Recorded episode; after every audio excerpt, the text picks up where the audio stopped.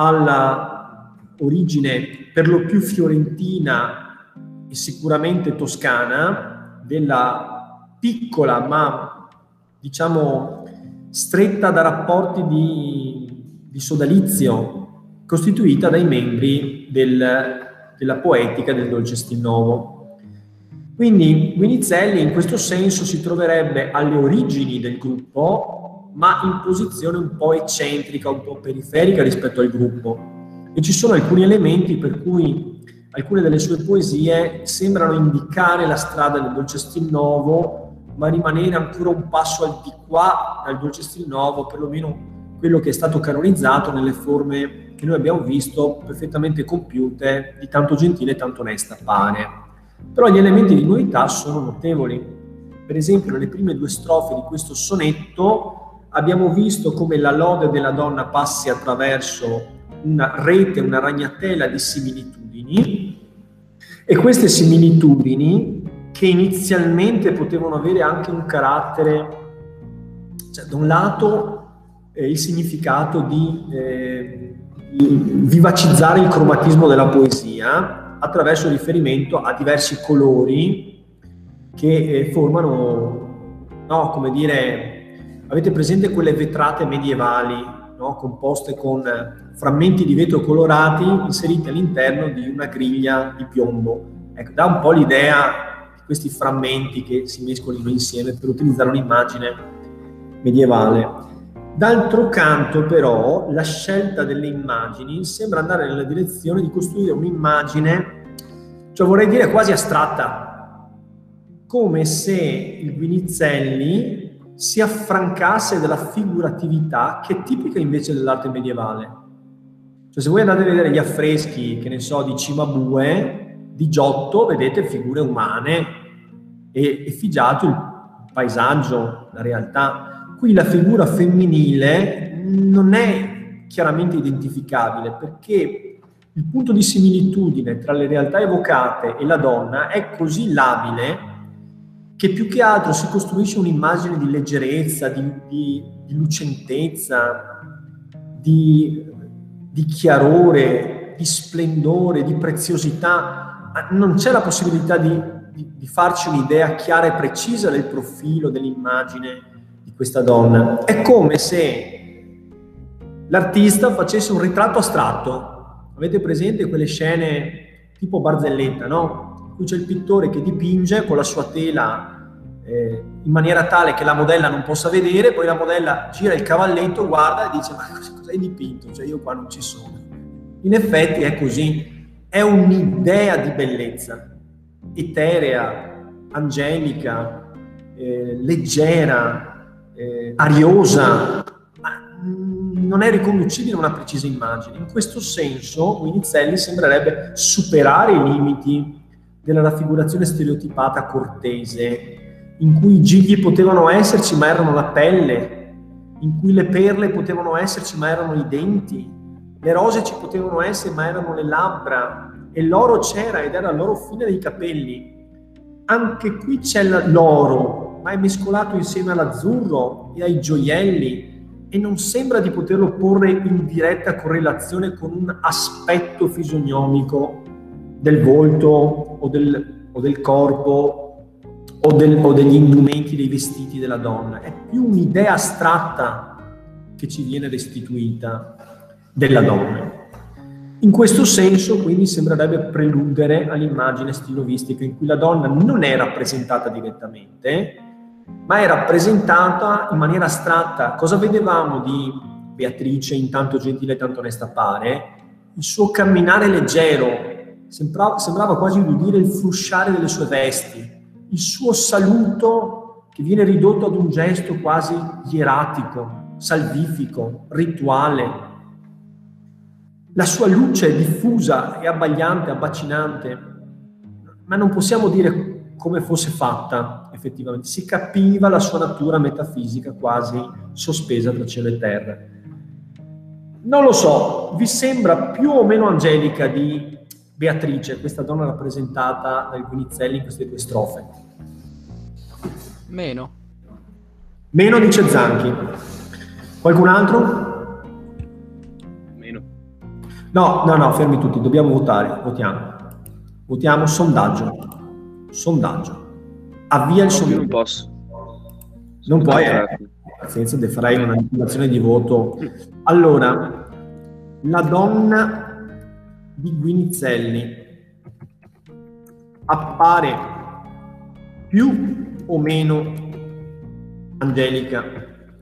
Ma mettiamo spirituale? No, mettiamo angelica. Angelica rispetto a Beatrice? Punto di domanda. Allora, tre sono le opzioni. Più angelica Beatrice, più angelica di Beatrice, perché altrimenti vi confondete. Più angelica di Beatrice. Opzione 2, meno angelica di Beatrice. Beatrice, questa era la sorella araba Beatrice, e poi abbiamo eh, uguale a Beatrice, ugualmente, ugualmente angelica. Lancio. Votate.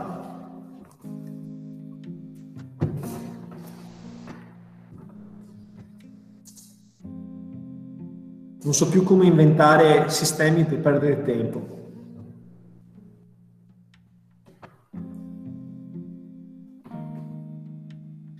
I signori stanno votando. Abbiamo un sorpasso, 5 voti meno Angelica, 4 voci, voti più Angelica, 0 voci ugualmente Angelica, sono diverse. Avanti votare perché qua ci sono solo 9 voti. 8 voti meno. Prof, c'è chi non può. Come? C'è chi non può, perché o su tablet o eh, su... 12, 13, dai, avanti, saranno pochi barboni che non hanno un computer, su. 10 voti meno Angelica, 12 voti, eh, state, state stracciando il più Angelica, 13 voti, 13 a 4. Manca qualcuno? Ugualmente Angelica 0, 0. Allora, chi è che non ha potuto votare? Io proprio. Eh, sei tu la barbona.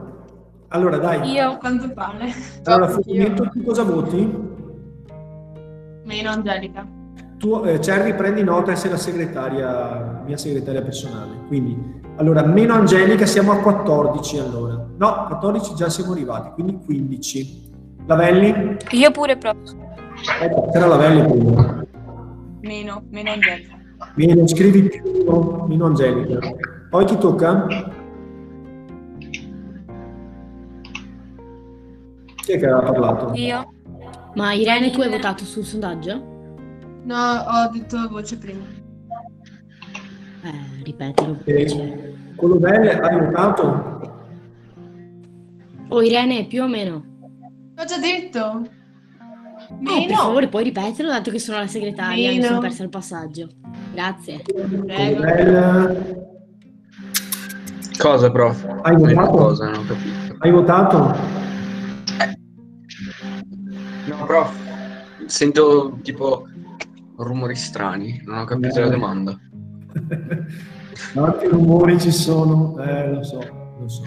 Qual era la domanda? Qual era la domanda? La domanda era, secondo te dobbiamo aggiungere un paio di ore in italiano o no? Prof, sento, sento un casino, c'è Fussel, qualcuno che ha il microfono sopra. Esatto. È colpa di Scussei, guarda. Scusate, Eh. No, proprio non era colpa mia. Allora, cosa decidi? Più a- aggiungiamo queste due ore settimanali di italiano o no? eh, sì. No, no, no. No, anche tu hai votato no. Cioè, no, non lo so. Registra, registra, dice di no. Dice di no. Dice di no. Va bene. No, Quindi, no. prof, segno di no a quello del. Sch- Scrivi no. La risposta di quello Niente del- ore in più, è niente ore in più. È no. Va bene? No. Quindi la donna di Guinizelli appare più o meno angelica rispetto a Beatrice? No. Scrivi no. Risposta no. Più, più, più angelica, secondo me. più, più, più, più. Scrivi no più, no più, è il nuovo voto. Va bene, allora, perché complessivamente, ammesso che la maggioranza abbia ragione, ammesso e non concesso, perché ci sembra meno angelica di Beatrice? Secondo me è perché eh, nella poesia di Dante, diciamo, mm. l'effetto di Beatrice viene eh, rappresentato su più persone, tutte le mm. persone che la guardano, mentre invece su quella di Guido, eh, diciamo, si scrivono, si esprimono solamente le emozioni dell'autore. Quindi sì. può essere, cioè almeno a me è sembrata meno angelica perché l'effetto porta l'autore è, diciamo, soggettivo, non è oggettivo come quello di Beatrice. Però ci mancano ancora le terzine e vedrai che poi l'effetto sugli altri sarà, emergerà, emergerà dopo. Altri elementi? Perché, prof, posso? Sì, come no. Ci sono degli elementi all'interno del testo, come la rosa e il giglio, che possono diciamo, rappresentare le caratteristiche fisiche effettive della donna. Sì. E quindi appunto essendo che rappresenta le caratteristiche fisiche noi potremmo avere anche una descrizione più approfondita rispetto a quella di Beatrice, dove invece appunto appariva come una figura angelica che portava luce ma non era descritta così, così appunto bene. Bene, bene, sì, condivido anch'io, cioè la presenza di termini di paragone che sono tratti dal mondo naturale, in fondo ci trasferiscono un'immagine naturalistica della donna. Per quanto sia astratta, però noi comprendiamo le sue caratteristiche a partire da elementi naturali. Quindi in un certo senso la umanizzano, insomma.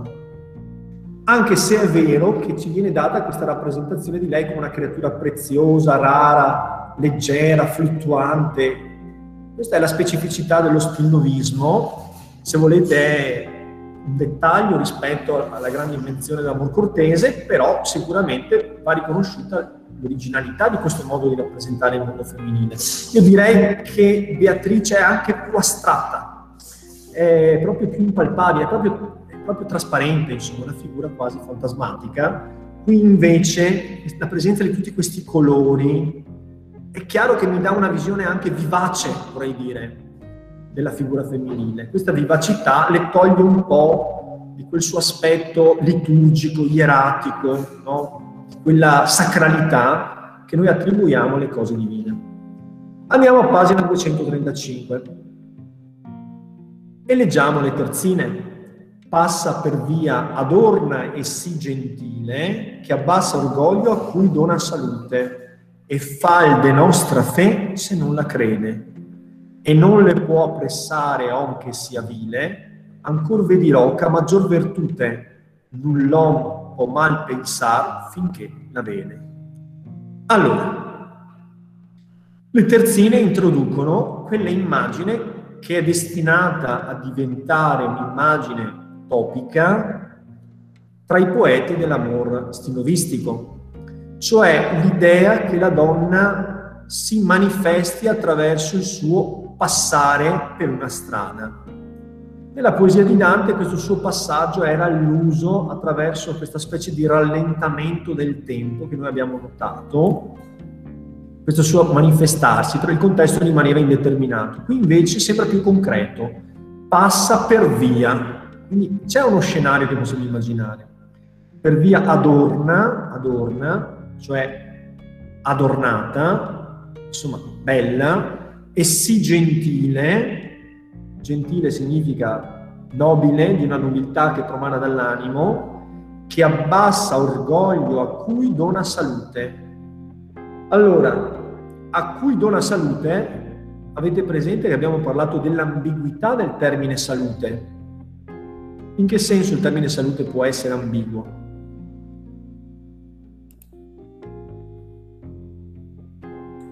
Perché prof, il termine salute potrebbe essere eh, visto come una cosa di concreta, quindi in salute, eh, salute fisica, ma anche da un concetto spirituale, inteso come salvezza. Allora, è vera la seconda, è falsa la prima, cioè la salute non si intende in questo caso la salute del corpo, ma si intende la salvezza dell'anima. E questo, se vuoi, è il significato allegorico di un gesto concreto. Qual è il gesto concreto? Ah, in saluto? Arrivederci, arrivederci. No, scusate, sono stato beatificato dalla vostra compagna Lavelli, che mi ha avvicinato a Dio con il suo saluto, salutandomi. Va bene? Il prof aiutavo Todd. No, no, ho apprezzato molto. Assolutamente, sono stato beatificato anch'io, anche se non ero il destinatario, un po' come capitava nelle, per le donne angelo, cioè le donne salutavano e il saluto come una specie di, di, di eco, di rimbombo, si allargava intorno a loro come, come delle onde sonore e chiunque venisse investito da queste onde sonore subiva quella specie di smottamento interiore per cui abbassava lo sguardo sentiva tremare la lingua e poi si sentiva avvicinato a Dio, come sollevato dalla terra, dal fango per avvicinarsi al cielo. E ho subito anch'io lo stesso processo di elevazione a causa del saluto della vostra compagna. Quindi abbassa orgoglio a cui dona salute, cioè alle persone che sono destinatarie del suo, di lei saluto, dona la salute, cioè la salvezza. Vedete che siamo all'interno di una letteratura di natura allegorica, per cui i gesti non valgono soltanto per ciò che sono letteralmente, non letterariamente, ma letteralmente, no, per quello che sono dei fatti, ma valgono anche per il loro significato ed è un significato benedicente, abbiamo detto, e fa del nostra fede se non la crede. Cioè addirittura ha il potere di depurare la mente delle persone al punto che, così depurate, le persone imboccano la strada della conversione e si avvicinano alla vera fede. Non dimentichiamoci che nel mondo medievale pensiamo alle crociate, non siamo nell'età del relativismo, noi viviamo oggi nell'età del relativismo.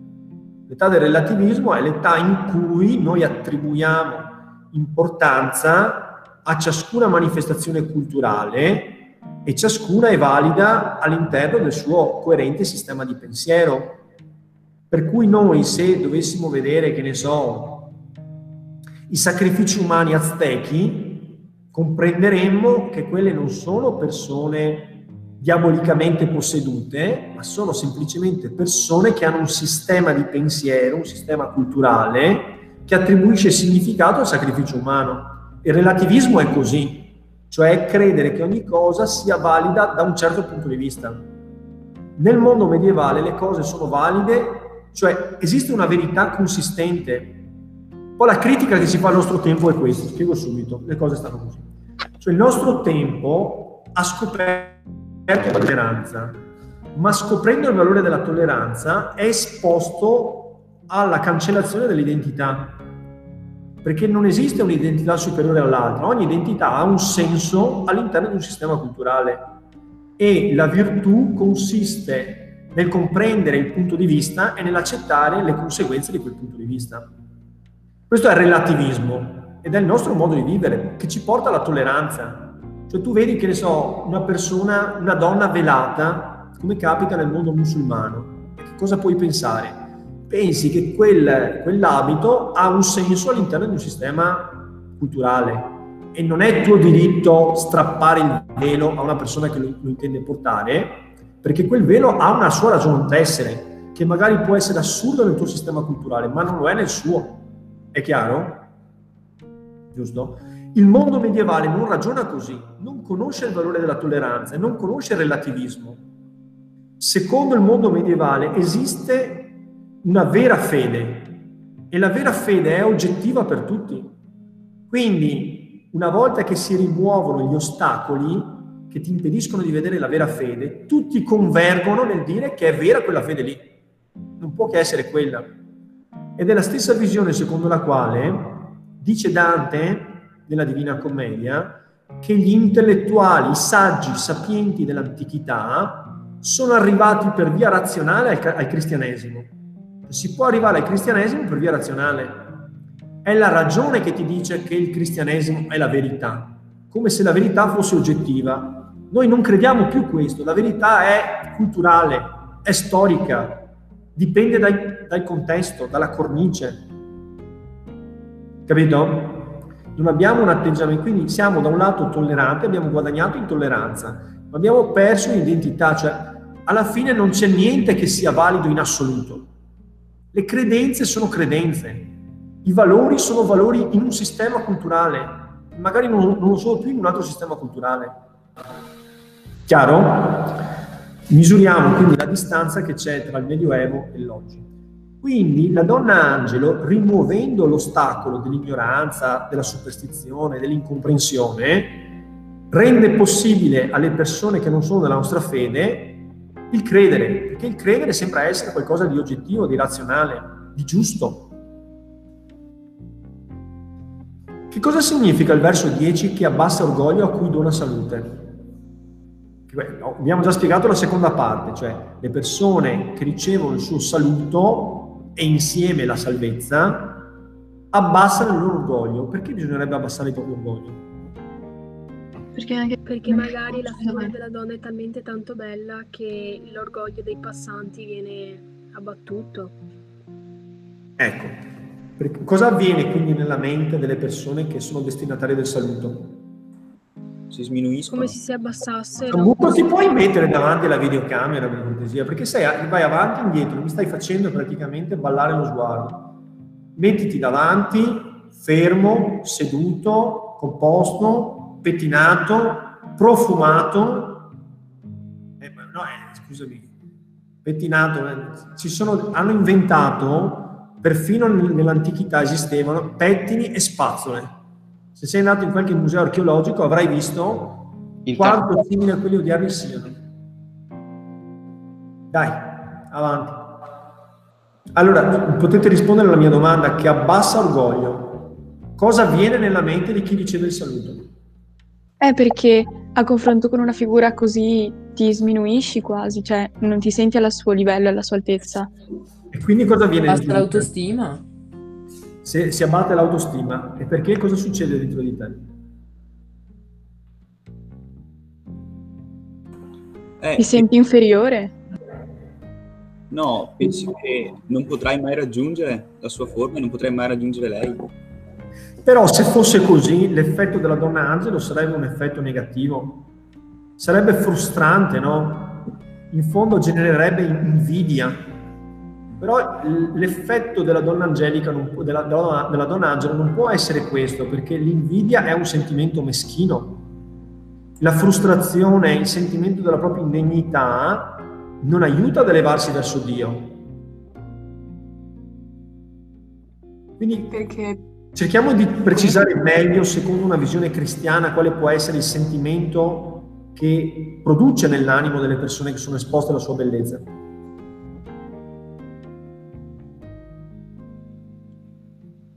Qual è la virtù cristiana? Qual è la virtù cristiana? Che non è mortificazione, non è senso di inferiorità, non è disprezzo di sé. Questi sono forse atteggiamenti sbagliati, negativi. Invidia, può essere l'invidia qualcosa di positivo? No. Ci si vuole migliorare? Sì, l'obiettivo sarà appunto quello di elevarsi, quindi deve essere uno stimolo positivo. Quindi questo abbassa orgoglio significa togliere la superbia, l'atteggiamento superbo, cioè di chi si ritenga da tanto, di chi si ritenga, eh, come si dice, molto pieno di sé, molto sicuro delle proprie capacità. Quindi la virtù cristiana è quella dell'umiltà, giusto? Un'umiltà che è sentire la grandezza e la perfezione del creatore e la propria imperfezione, il proprio essere fragile macchiato dal peccato originale, ma non nel senso di una competizione che si generi tra la donna che si vanta della sua bellezza e l'uomo che guardandola si senta incapace di avvicinare, non in quel senso.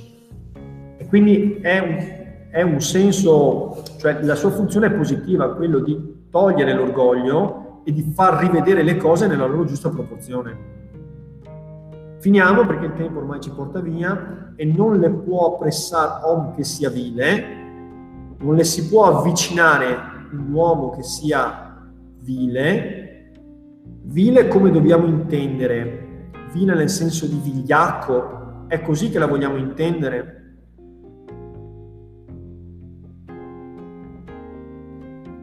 tipo povera più... d'animo. Povero d'animo, dici? Mm, boh, sì. Ma se tu, se tu hai letto le beatitudini, tu hai letto le beatitudini? La parabola delle beatitudini? No. Non l'hai letta? Beati i poveri di spirito, perché di loro è il regno dei cieli. Giusto? Beati i poveri di spirito, quindi il regno dei cieli non è delle persone sofisticate, intelligenti, geniali, ma delle persone semplici, delle persone umili, delle persone che ragionano in maniera anche molto concreta, insomma. Non direi questo. Vile nel senso, non credo di vigliacco, nel senso di non coraggioso, ma quando si dice è una cosa vile, oppure è un oggetto... Non nobile, quindi... Come? Non è nello stesso piano che è non nobile come la donna che è lei. Quindi lei è nobile, quindi le persone che sono nobili possono stare vicino a loro, anche persone di cuore buono. Allora, nobile se tu intendi appunto la nobiltà dell'animo, la purezza dell'animo. Sì, la purezza dell'animo. Ecco, quindi il suo effetto è quello di purificare la mente dei superbi, ripristinando le corrette proporzioni, per cui noi non siamo non possiamo, non possiamo misurarci con la grandezza divina. Ricordatevi la storia di Lucifero e degli angeli ribelli, insomma. Non dobbiamo inorgoglirci pensando di valere molto. Ecco, Dio vale, insomma. Questa è la visione medievale. Un uomo che sia vile significa ignobile di animo. Ecco, quelle persone là che non sono curabili non possono neanche avvicinarsi. Un po' come l'idea che Satana venga allontanato dall'acqua santa se tu gli spruzzi acqua santa, scappa via inorridito, perché l'una contrasta l'altro. Ancor vedi rocca ma- maggior virtute, null'uomo può mal pensare finché la vede. Cioè, di fronte alla bellezza di questa donna, non si possono concepire se non pensieri leggeri, eh, santi e profumati, per usare una sinestesia. Nessuno può dunque pensare, proviamo a pensare a un pensiero che non sia elevato. Di fronte alla donna angelo non si potrebbe pensare a che cosa?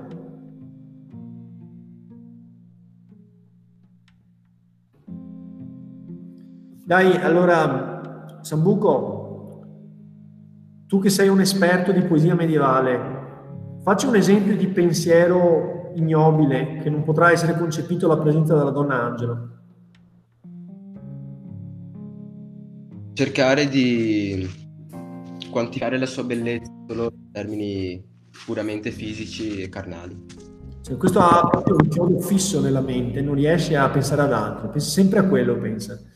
Va bene, eh, va bene, sì, effettivamente. Non potrà vederla sotto quel punto di vista là va bene?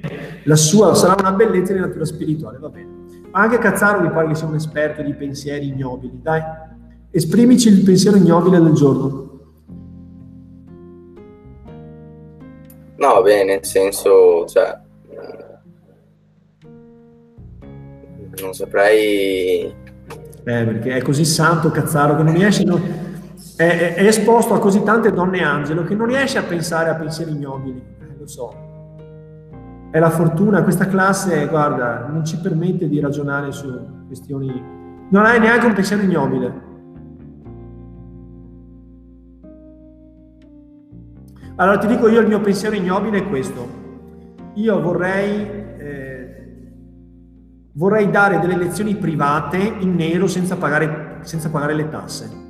Questo è il mio pensiero ignobile, va bene? Di fronte alla donna Angela non ci posso proprio pensare, non mi viene in mente non mi viene in mente perché penso solo a cose elevate. Va bene, allora Ton, dai, tu che sei un esperto di ignominia, dici qualcosa di ignobile.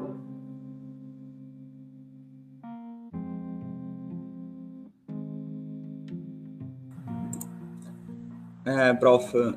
Mm. Ma che uomini abbiamo? Ma ragazzi, ma scusate, ma... ragazzi. Come fate a essere interessati a uomini che sono così poco ignobili? Cioè, è la vostra funzione angelicata, purificatrice, dove, non serve, sono angeli loro stessi. Ma perché, prof, bisognerebbe pensare a qualcosa di ignobile, eh, non... Non fai altro dalla mattina alla sera, scusami. Solo che non li puoi dire, sono troppo ignobili. No, cioè... Eh... bisognerebbe... Eh, di qualcosa, per esempio, vorresti vendicarti di un torto che hai subito? Cosa vorresti fare a quel ladro che ti ha rubato la bicicletta? Vuoi spezzare le gambe? Gli vuoi sbattere la testa contro il muro prendendolo per i capelli? Però, prof, cioè, non riesco a capire se bisogna pensare a un concetto ignobile terreno, quindi concreto, oppure a qualcosa di più astratto. No, no, qualunque pensiero ignobile è impossibile alla presenza della donna angelo. Quindi volevo fare un esempio, un elenco di pensieri ignobili. Mi pareva, guardandovi in faccia, che foste il ritratto, la personificazione del... Magari tradire... No, ormai sono puri. Tradire la propria donna. Tradire, tradire... Tu, tu, camminando per la strada, stavi pensando di farti un amante. Ecco, vedendo la donna angelo non ci pensi più, basta. Ti sei riconciliato con Dio, pensi alla sacralità del matrimonio, eccetera, eccetera. Senti, prima di pensare all'amante, pensa alla fidanzata però, perché cioè, si parte dalle basi, no? Non è che puoi costruire il grattacielo dal tetto, parti dalle fondamenta, insomma. Eh, eh mi pare che siamo ridotti male. Dai, Scussel, forza, l'ignominia quotidiana. Bestemmiamo. Eh, ecco quello che ha detto lui. Non abbiamo sentito, o, o meglio abbiamo finto di non sentire. Eh, infatti, quello è l'apice, però anche tradire. Allora dai, iniziamo a dire che generalmente prima che chiudessero tutti i bar, locali e ristoranti, il tuo divertimento era passare Uscire... da sbronzo, ubriacarsi, giusto? Ecco, quello era il suo ubriacarsi, ecco, benissimo. Non pensa più all'alcol e e ai fumi delle sostanze psicotrope di cui fa largamente uso. Non ci pensa più, perché la visione, la presenza della donna angela è sufficiente a eliminare, a depurare, a depurare la sua mente da queste immagini e a ricongiungerla invece con Dio. Quindi le tue forze saranno tutte, tutte ehm, convogliate nell'avvicina, nell'avvicinamento verso l'assoluto, verso Dio. Bene, quindi con queste immagini terribili delle depravazioni dei vostri compagni, io vi lascio vostra, alla vostra funzione storica di donne angelo che debbono redimere questa umanità malata e perversa. Un caro saluto a tutti. Grazie, arrivederci. Grazie, arrivederci. Arrivederci, prof. Arrivederci, grazie, prof.